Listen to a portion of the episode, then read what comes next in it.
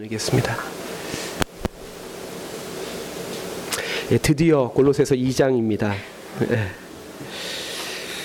감사합니다. 웃어주셔가지고 설교를 쓸 때 제일 많이 고민되는 게 첫 문장을 어떻게 할까 많이 고민이 되는데 이번 주에는 주저 없이 드디어 2장입니다라고 하는 제목으로 설교를 시작하게 되었습니다. 물론 어, 새로운 내용이 시작되는 건 2장 6절부터입니다. 아마 여러분의 성경 구석 성경에도 보면 2장 6절부터 그리스도 안에서의 새로운 생활이라고 하는 제목이 붙어 있을 텐데요. 아, 그래서 여전히 1장의 내용과 이어지는 내용이긴 하지만 그럼에도 불구하고 장이 바뀌었다는 것만으로는 만으로도 저에게는 상당한 위로와 또 어떤 성취감 이런 것들이 있습니다. 어, 1장은 다른 어, 바울 서신과 마찬가지로 어, 지역 교회 골로새 교회의 리더와 성도들을 향한 바울의 인사말과 함께 그 교회만의 특별한 현실 속에서 부르심에 대한 구체적인 헌신과 그 열매에 대한 칭찬 그리고 격려 더 나아가서 그들이 직면한 문제에 대한 어떤 당, 당부와 권면으로 채워져 있습니다. 저는 골로새서를 향한 결코 어, 이 평범하지 않은 인사말에서 발견한 메시지를 골로새서 전체 주제와 연결시켜서 계속 여러분들과 말씀을 나누고 있습니다. 제가 1장 2절 말씀을 잠깐 읽어드리면 골로새에 있는 성도들 곧 그리스도 안에서 신실한 형제들에게 편지하노니 우리 아버지 하나님으로부터 은혜와 평강이 너희에게 있을지어다. 아멘. 바울은 이렇게 인사하고 있습니다. 바울은 골로새에 있는 성도들을 향해서 그리스도 안에서 신실한 형제들이라고 부르는데 저는 이 1장 2절의 이 한 문장이 골로새서의 심장이라고 생각을 합니다.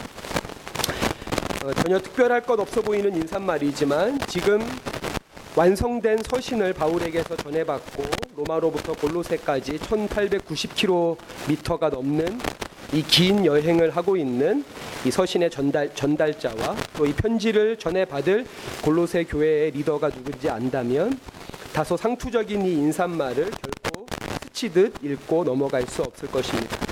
이 편지를 지금 골로새 교회에 전달하고 있는 전달자는 오네시모이고 또 이 편지를 전해 받을 골로새 교회의 빌레몬입니다. 그 둘의 관계는 여러분이 아시다시피 과거 주인과 노예의 관계였고 오네시모는 도망 노예의 신분으로 로마에서 도피 중에 바울에게 복음을 듣고 그리스도인이 되었으며 빌레모는 에베소에 있던 두란노 서원에서 바울에게 복음을 접하고 자신의 고향에 교회를 세운 에바브라를 통해서 그리스도의 자녀가 되었습니다.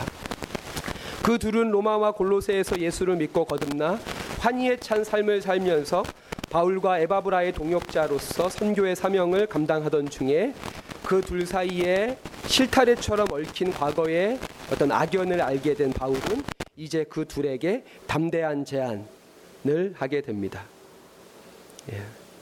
제가 담대한 제안이라고 하는 단어를 선택한 거는 예.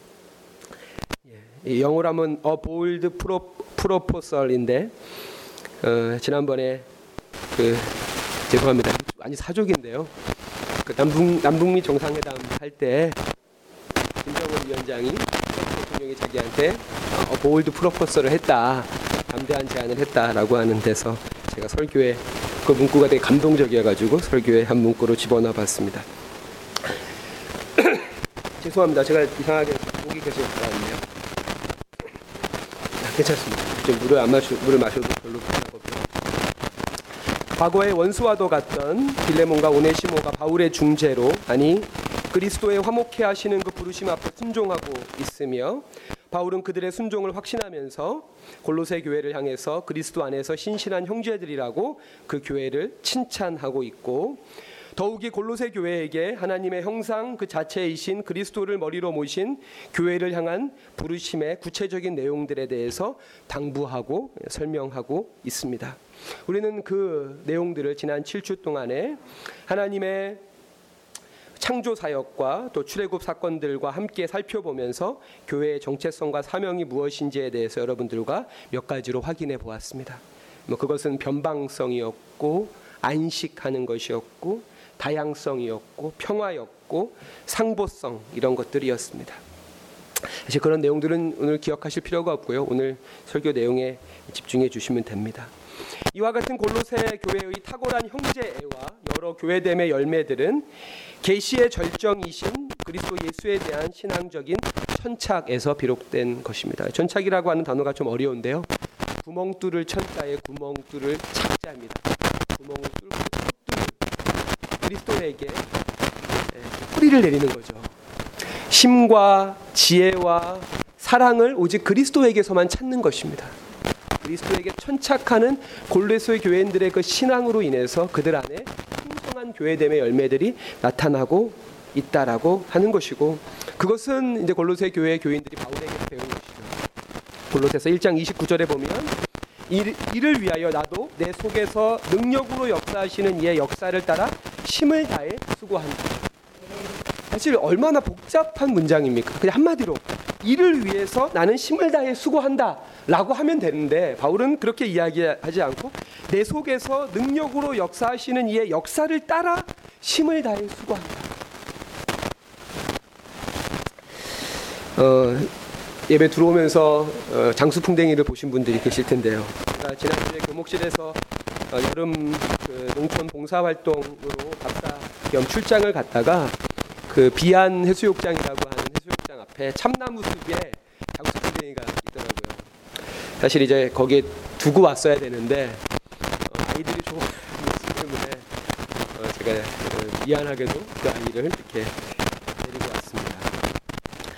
어, 이제 플라스틱 통에 그 풍뎅이를 넣고 그 풍뎅이의 먹이로 그 풍뎅이 몸집만한 오이를 이렇게 밤에 넣어줍니다. 깎아서 넣어주면 아침이 되면 마치 죽어 있는 것 같아요. 그 오이를 몸으로 감싸고 거기에 촉수를 오이, 오이에다 꼽고 밤새 진액을 빠는 겁니다. 그러면 오이가 원래 크기의 3분의 1이 되어 있습니다. 갉아 먹는 게 아니고 빨아 먹는 거예요. 오이를. 정말 약간 부르르 떨 정도로 거기에 갈기로 오이를 딱 끌어안고 일곱 여덟 시간을 촉수로 그 오이 안에 있는 진액과 영양분을 다 빨아 먹는 것입니다. 그리스도 안에서 살아가는 사람들이 그리스도인입니다. 우리 존재의 뿌리를 그리스도에게 뻗는 것입니다. 그리고 힘을 다해서 그 진액을 빨아서 그리스도 안에 있는 그 능력과 지혜를 나의 삶의 능력과 지혜로 삼는 것입니다. 그럴 때야 비로소 우리는 그리스도 안에서 완전한 자로 세워지게 되는 것입니다. 그리고 바울은 자신이 이 교회의 일꾼으로서 그리스도의 남은 고난을 내 육체에 채우며 교회의 일꾼이 되어 각 사람이 그리스도 안에서 완전한 자로 설 수 있도록 나도 내 힘을 다해 그분의 역사하시는 그 역사를 따라 수고하고 또 너희들 역시도 그러하기 원한다라고 골로새 교회 성도들에게 권면하고 있습니다. 교회 일꾼이 되라. 그 너희들도 나처럼 그리스도의 남은 고난을 너희의 육체에 채워라. 라고 하는 이 바울의 권면은 반드시 교회가 무엇인가라고 하는 질문과 함께 가야 합니다. 만약에 그렇지 않다면 우리 주변에 흔히 볼 수 있는 흔하진 않겠죠. 종종 볼 수 있는 이단과 사이비에 빠진 광신도들처럼 그리스도의 몸 된 교회가 아니라 그 누군가의 왕국을 세워가는 일에 자신의 소중한 인생을 낭비하고 허비하게 될지도 모르기 때문입니다. 저는 그러한 의미에서 교회의 일꾼이 되라라고 하는 이 권면과 요청은 정말 조심스럽게 사용되어야 하는 말이라고 생각을 합니다. 특별히 평신도를 향해서 목회자가 이 말을 사용할 때는 더더욱 그러해야 합니다. 이 말은 성서는 회중과 함께 해석해야 한다는 메노나이트 교회의 핵심 원리처럼 교회에 대한 끝없는 탐구 속에서만 그것도 타의에 의해서가 아니라 자의에 의해서만 자기 자신에게 적용되고 사용되어야 한다라고 생각을 합니다. 그리고 저는 진정한 교회의 일꾼으로서 그 수고가 정당한 것이라면 그 수고의 결과로서 교회가 무엇인가라고 하는 질문에 대한 새로운 답들을 스스로 찾게 될 것이고 더, 더 세밀하고 더 구체적인 질문들을 자기 자신에게 던지게 될 것입니다. 음. 오늘 본문 말씀 2장 1절 말씀에 내가 너희와 라우디게아에 있는 자들과 물은데 육신의 얼굴을 보지 못한 자들을 위하여 얼마나 힘쓰, 힘쓰는지를 너희가 알기를 원한다라고 바울은 말하고 있습니다. 골로새 교회를 향해서 바울 자신이 그리스도의 남은 고난을 그의 몸된 교회를 위하여 내 육체에 채우는 것처럼 방금 이야기한 대로 교회의 일꾼이 되어 수고를 다하라. 너희들도 수고를 다하라라고 하는 이 바울의 당부 1장 29절에 이어서 나오는 말씀이 바로 오늘 제가 읽어드린 2장 1절의 이 구절입니다. 위의 말씀을 풀어서 이야기하자면 나의 수고는 골로새 교회만으로 국한되지 않고 라우디게아 교회 그리고 심지어 물은 내 육신의 얼굴을 보지 못한 자들을 위하여도 나의 수고는 여전히 유효하고 이어지고 있다라고 하는 것이죠. 이 말씀을 통해서 바울은 골로새 교회 성도들에게 교회의 범위 한몸된 교회의 경계를 확장시키고 있습니다. 골로새 교회의 교인들은 골로새 교회만의 일꾼이 아니라는 것이죠. 이것을 우리에게 적용하면 우리는 새사랑 교회만의 일꾼으로 부름받는다는 것이 아닙니다. 이것을 저에게 적용하면 저는 새사랑 교회만의 목사가 아니라는 것입니다. 물론 저 스스로 저 자신과 새사랑 교회를 분리시키는 일은 어떤 상상 속에서도 쉽지 않은 일이지만 그러해야 한다라고 생각합니다. 골로새서 1장 17절 18절에 또한 그가 만물보다 먼저 계시고 만물이 그 안에 함께 섰느니라. 그는 몸인 교회의 머리시라. 그가 근본이시오 죽은 자들 가운데서 먼저 나신 이시니 이는 친히 만물의 으뜸이 되려 하심이요. 아멘. 그리스도께서 모든 만물의 근원이시며 모든 만물이 그리스도 안에 서 있다면 그리스도의 몸인 교회를 우리가 좁게 우리 교회만으로 이해하는 것은 자연스럽게 교회의 머리이신 그리스도를 축소시키는 것이고 더 나아가서 우리의 신앙을 축소시키는 결과를 가지고 온다는 것이죠. 우리는 그리스도를 통해서 하나님을 만나야 되고 그리스도를 통하여서 교회를 정의해야 하며 그리스도인들은 그렇게 정의된 교회의 일꾼이 되어야 되고 그 정의 안에서의 우리의 수고와 노력이 이어져야 되고 그럴 때 비로소 우리는 그리스도를 새롭게 알게 되고 교회에 대한 정의에 대해서 눈을 뜨게 된다라고 하는 것입니다. 오늘 본문의 말씀을 잠깐 같이 읽어볼까요? 골로새서 2장 2절부터 4절입니다. 2절만 같이 한번 읽어 보겠습니다. 골로새서 2장 2절 같이 읽을까요? 시작. 이는 그들로 마음의 위안을 받고 사랑 안에서 연합하여 확실한 이해의 모든 풍성함과 하나님의 비밀인 그리스도를 깨닫게 하려 함이니 아멘. 어려운 말씀이죠. 아, 공동 번역으로 보면 가톨릭과 개신교가 전 세계에서 유일하게 한국에만 있는 성경 번역이 공동 번역입니다. 개신교회와 카톨릭 교회가 함께 번역한 책이 있습니다. 그래서 그 책에서는 하는 하나님을 하느님이라고 이렇게 어, 부르고 있는데요. 그 공동 번역에서 골로새서 2장 2절을 이렇게 번역하고 있습니다. 어, 많이는 아니겠지만 공동 번역으로 보면 조금은 이해가 쉽습니다. 그것은 그들의 마음에 그들이 마음에 힘을 얻고 사랑으로 결합되어 풍부하고도 완전한 이해력을 가지고 하느님의 심오한 진리인 그리스도를 깨닫게 하려는 것입니다. 아멘. 확실히 확실히 이해에 도움이 되시지 않죠. 네. 저에게는 저에게도 그런데 조금은 뭔가 뉘앙스가 와닿는 것 같습니다. 현재 전 세계에서 가장 많은 사람들에게 대중적으로 사랑받는 신학자는 영국의 성공회 신학자인 N.T. 라이트라고 하는 톰 라이트라고 하는 신부입니다. 이 신부님은 골로새서 2장 2절을 이렇게 주의하고 있습니다. 잘 들어보시죠. 교회를 하나의 연합된 몸으로 결합시키는 과정은 사랑도 성장시키지만 또한 공동체 전체의 편에서는 확신과 보증이라는 풍성한 복을 얻게 하는 복음에 대한 적절한 이해도 촉진시킨다. 사랑하고 용서하는 공동체 안에서의 삶은 복음에 대한 이해의 촉진을 도울 것이고 그 역, 복음의 그 역, 그러니까 역, 역이죠. 복음에 대한 이해가 공동체 안에서의 사랑과 용서를 촉진한다 역시도 타당하다라고 주의하고 있습니다. 사랑하는 성도 여러분, 믿음의 깊이는 믿음의 너비와 비례합니다. 어, 남자분들에게만 좀 적용이 돼서 죄송하지만 군대에서 삽질을 해보신 분들은 아시겠지만 깊게 팔려면 넓게 파야 됩니다. 아직 준하가 굉장히 귀 기울여 듣는군요. 명심하시죠. 깊게 팔려면 넓게 파야 됩니다. 깊게 팔렸는데 좁게만 파면 파낸 흙이 다시 구덩이 속으로 들어와서 깊이 팔 수 없습니다.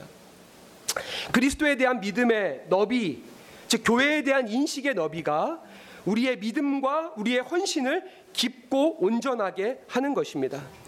우리가 개교회적인 이 새사랑 교회 안에서 어, 뭐 10년, 15년, 19년 이, 이 작은 교회 울타리 안에서의 경험으로 인해서 공교회 하나님의 보편 교회에 대한 이해와 상상력의 부재는 결국 사랑뿐 아니라 복음에 대한 이해와 믿음을 약화시킨다는 것이죠. 화분을 잘 키우려면 꽃의 크기에 따라서 적당한 크기의 화분으로 분갈이를 해줘야 됩니다. 화분의 크기가 꽃의 크기를 나무의 크기를 결정하기 때문이죠. 회사랑교회는 이제 20주년을 앞두고 있습니다. 20주년을 앞둔 우리에게 무엇이 필요할까요? 제가 이 질문을 저 스스로에게 던져보니까 한편으로는 부족한 것이 없고 한편으로는 필요한 것이 너무 많습니다. 네. 하지만 저는 20주년을 앞둔 우리 공동체에게 가장 필요한 것은 교회의 지평에 대한 인식의 확장, 즉 어떤 인식의 분갈이가 필요하다라고 생각을 합니다.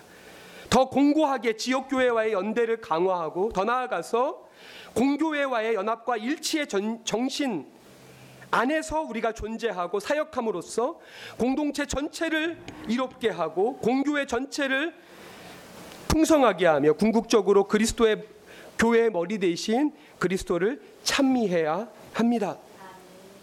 사실 이것이 이론적으로는 너무나 멋있고 근사하지만 사실 저는 우리의 현실 속에서 이러한 공교회적인 인식과 교회 인식에 대한 확장된 지평들을 어떻게 적용해야 될지에 대해서 어, 굉장히 고민이 많았고 설교를 준비하는 과정은 스스로 아주 즐겁고 흥미진진했지만 마무리를 어떻게 해야 되는가에서 굉장히 고생을 하던 중에 제가 하나의 기사를 접하게 되었습니다.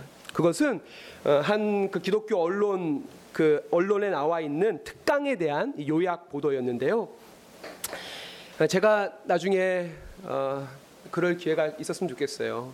한 6개월 정도 교회에서 안식 연을 얻어서 가고 싶은 학교가 있습니다. 캐나다의 비유라고 하는 어, 약자죠. 우리가 영어로 하는 VIEW가 이, 학, 이 학교의 이니셜인데 밴쿠버 인스티튜트 이는 에반젤리칼 월드뷰라고 하는 복음주의 세계관 학교 밴쿠버에 있는 복음주의 세계관 학교 뭐 이런 우리말로 부르면 기독교 세계관 대학원 밴쿠버 기독교 세계관 대학원이라고 하는 학교입니다. 나중에 거기에 6개월 코스가 있거든요. 목사가 안식년을 얻어서 그러니까 학위를 하는 게 아니라 어, 이렇게 어, 필수 과목들을 공부할 수 있는 그런 코스가 있어서 나중에 어, 제가 이 얘기를 할까 말까를 많이 설교 준비하면서도 고민했었는데 하게 되네요. 거기에서 제가 이제 공부하고 싶은 이유 중에 하나가 최종원 교수라고 하는 분이 그 학교에 있는데 그분이 얼마 전에 한국에 와서 청어람에서 특강을 했는데 그 특강의 제목이 한국교회 가족주의를 넘어서 새로운 공동체로 라고 하는 특강의 주제였습니다. 강의의 내용은 대략 이러합니다. 최근에 명성교회 세습이나 또 사랑의 교회의 여러 가지 부정과 불법들을 보면 교계 내부를 넘어서 사회적으로도 지탄이 손가락질이 끊이지 않는데도 정작 그 교회 신자들은 이탈자가 전혀 없고 신자들 대부분은 아무런 문제 의식 없이 담임 목사와 그 교회의 여러 가지 행동들을 여전히 지지하고 있다라고 하는 것이죠. 세습은 명백히 명성교회가 속해 있는 대한예수교 장로회 통합 측의 헌법에서 금지하고 있는 내용이고 사랑의 교회 같은 경우에는 법원에서 이미 오정현 담임 목사의 담임 목사 자격이 없다. 그리고 현재 지어져 있는 교대역의 사랑의 교회가 공공도로의 이 공유지를 침범해서 지어졌기 때문에 원상복구해야 된다라고 하는 판결이 났음에도 불구하고 법원 위에 영적 제사장법이 있다라는 그런 논리들을 가지고 이 상황들을 통계, 통과해 가고 있는데 문제는 그 교회 신자들이 심지어 사랑의 교회는 지난 5월 달에 투표를 했어요. 오정현 목사를 우리 교회 담임 목사로 인정하느냐라고 하는 투표를 하니까 96.4%가 오정현은 우리 교회 담임 목사다. 변함없다. 뭐 법원에서 아무리 뭐라고 해도 오정현은 우리 교회 담임 목사다라고 하는 이야기를 했거든요. 도대체 이런 일이 어떻게 가능할까? 사랑의 교회가 시골에 있는 교회도 아니고 대부분 그 교회 구성원들은 아주 사회적으로 엘리트이고 합리적이고 상식적인 분들인데 그것에 대해서 최종원 교수는 가족주의다. 가족주의. 가족에 대해서만큼은 어떠한 잘못이나 부정에 대해서도 팔이 안으로 굽는 가족주의가 한국 교회를 망치고 있고 한국 교회는 가족주의의 틀을 넘어서 새로운 공동체로 도약해야 한다라고 이야기했습니다. 방금 이야기한 대로 교회는 가족주의를 넘어 어떠한 상황에도 심지어 불법과 부정이 난무하는 상황에서도 서로를 지키고 보호하는 그릇된 결속을 강요하는 것이 아니라 건강하고 합리적인 그리스도인 그리고 이 사회에 기여할 수 있는 시민들을 양육하는 곳이어야 한다라는 것으로 이 강의를 마무리했습니다. 사랑하는 성도 여러분, 오늘 설교를 마무리하겠습니다. 아까 이야기한 대로 오늘 본문 2절에서 사랑 안에서 연합함으로 마음의 위안을 삼으라라고 하는 것은 물론 1차적으로 오늘 최지 자매님이 공동체 성도들의 어려움들을 헤아리면서 기도해 주시는 것들이 많은 위로가 되었는데요. 공동체 지체 상호 간의 사랑과 섬김, 살핌과 돌봄, 배려와 관심, 기도와 도움을 뜻하는 거겠지만 바울은 그러한 위안이 보이는 공동체를 넘어서 보이지 않는 공동체와의 그 충만한 친교를 통해서도 얻을 수 있는 것임을 말하고 있는 것입니다. 지금 바울 자신이 그러하고 있습니다. 바울 자신이 복음을 전하면서 온갖 고초와 지금은 영어의 메인 몸이 된 바울이 한 번도 만나보지 못한 생면부지에 골로새 성도들로 인해서 옥중에서 큰 위안을 얻고 있고 바울 자신도 옥중에서 온갖 질병으로 스스로 읽고 쓸 수도 없는 그런 완전히 지쳐 있는 상황에서도 자신의 영혼의 진액을 다 짜내는 심정으로 골로새 교우들에게 한 번도 만나지 못한 생면부지의 교우들에게 위로와 권면을 전하고 있는 것입니다. 바울의 이 권면은 골로새 교우들에게 더 나아가서 모든 그리스도인에게 교회의 일꾼이 되어 모든 일을 그리스도 안에서 완전한 자로 세우기 위해 그리스도의 남은 고난을 육체에 채울 정도의 수고를 다하는 이 수고가 결코 지금 내가 속해 있는 내 교회만을 위한 일이 아니어야 한다 라고 심주어 말하고 있는 것입니다. 만약 그 모든 수고와 노력이 내 교회만을 위한 것이라면 그것은 그리스도를 작게 만드는 것이고 궁극적으로 그리스도와 상관없는 일일지도 모르겠습니다. 이와 같은 교회에 대한 인식의 확장, 내 교회와 이웃 교회 사이의 경계를 무너뜨리는 이 공교회성의 회복은 궁극적으로 하나님께서 태초에 모든 인간에게 불어넣어 주신 이마고데이 하나님의 형상의 핵심인 타자 즉 생명부지의 이웃에 대한 연민과 감수성을 회복시켜 주는 데까지도 이르게 되고 이것이야말로 예수님께서 우리에게 주신 새로운 계명 요한복음 13장에 새 계명을 너희에게 주노니 서로 사랑하라 내가 너희를 사랑한 것처럼 너희도 서로 사랑하라 너희가 서로 사랑하면 이로써 모든 사람이 내 제자인 줄을 알리라라고 하는 이 말씀에 순종했을 때 얻게 되는 열매이고 축복의 결과라고 생각을 합니다. 아, 우리 같이 작은 교회에서 이런 설교를 한다면 사랑의 교회 성도들은 야, 니네 교회나 걱정해라. 지금 니네 교회가 얼마나 어? 남들이 보기 감사합니다 웃어주셔서 웃어 누군가 이렇게 좀 크게 웃어주길 바랬습니다. 야 오지랖도 넓다. 너네 교회나 어? 살필 일이지. 너네 교회도 성장하지 못하면서 무슨 한국 교회 공교회까지 이야기하고 있느냐라고 말할지 모르겠지만 우리가 믿는 주님이 모든 교회의 머리이시고 온 세상의 주인이시라면 마땅히 우리는 그리스도인으로서 우리 교회뿐 아니라 다른 교회에 대해서도 책임 있는 자세와 우리가 할 수 있는 수고와 노력을 다해야 할 것입니다.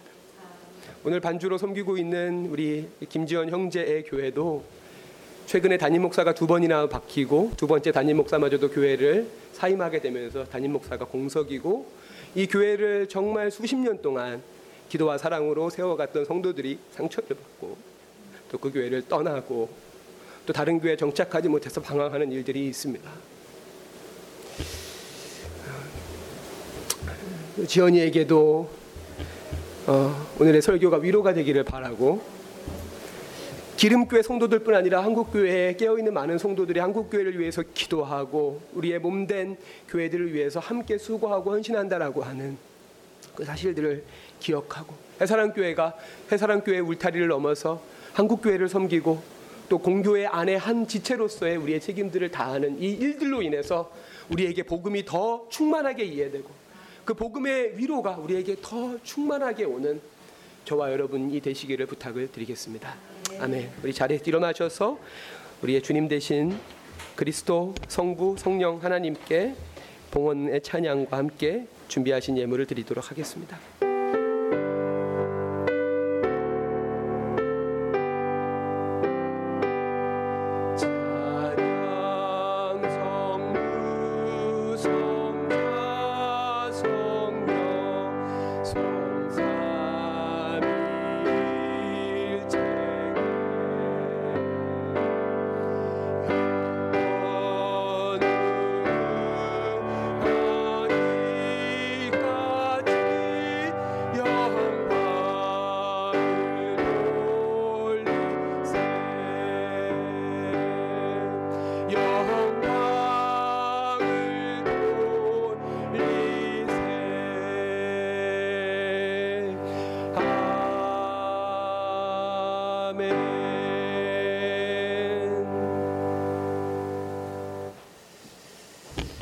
사랑의 주님, 오늘 우리가 우리의 아버지 되신 주님 앞에 주님의 자녀들이 함께 모여 주님을 예배하고 주님을 찬송하게 하시니 감사를 드립니다. 또 이 시간 우리에게 보이지 않고 들리지 않지만 전국에 또 전 세계의 그리스도인들이 누군가는 지하교회에서 누군가는 가정에서 또 누군가는 작고 큰 성전에서 수천만 수억 명의 그리스도인들이 주님을 찬양하고 주님을 예배하오니 우리가 그 부분 안에 있음이 우리가 그 가족의 울타리 안에 있음이 우리에게 위로가 되게 하시고 우리에게 힘이 되게 하시고 또 천국에 대한 우리의 소망이 구체화되고 하나님 나라에 대한 우리의 수고가 우리의 결단이 새로워지는 이 예배가 되게 하여 주옵소서. 하나님 특별히 오늘날 교회의 모습에 실망하여 교회에 나아가지 못하고 홀로 외롭게 또 처절하게 하나님을 믿고 하나님에 대한 신앙을 마음속에 간직해 가고 있는 수많은 가난한 성도들이 있사오니 주님 그들을 기억하여 주시고 그들이 다시 신앙의 뿌리를 내릴 수 있는 아름답고 건강한 주님이 예비하신 교회를 만날 수 있도록 그들의 삶의 여정 가운데 함께하여 주옵소서. 오늘의 이 예물을 주님께 드리오니 이 예물이 우리 교회뿐 아니라 한국 교회를 또 복음을 더 신실하게 증거할 수 있는 예물로 아름답게 쓰여질 수 있도록 주님 축복하여 주시옵소서. 이 모든 말씀 예수님의 이름으로 기도합니다. 아멘.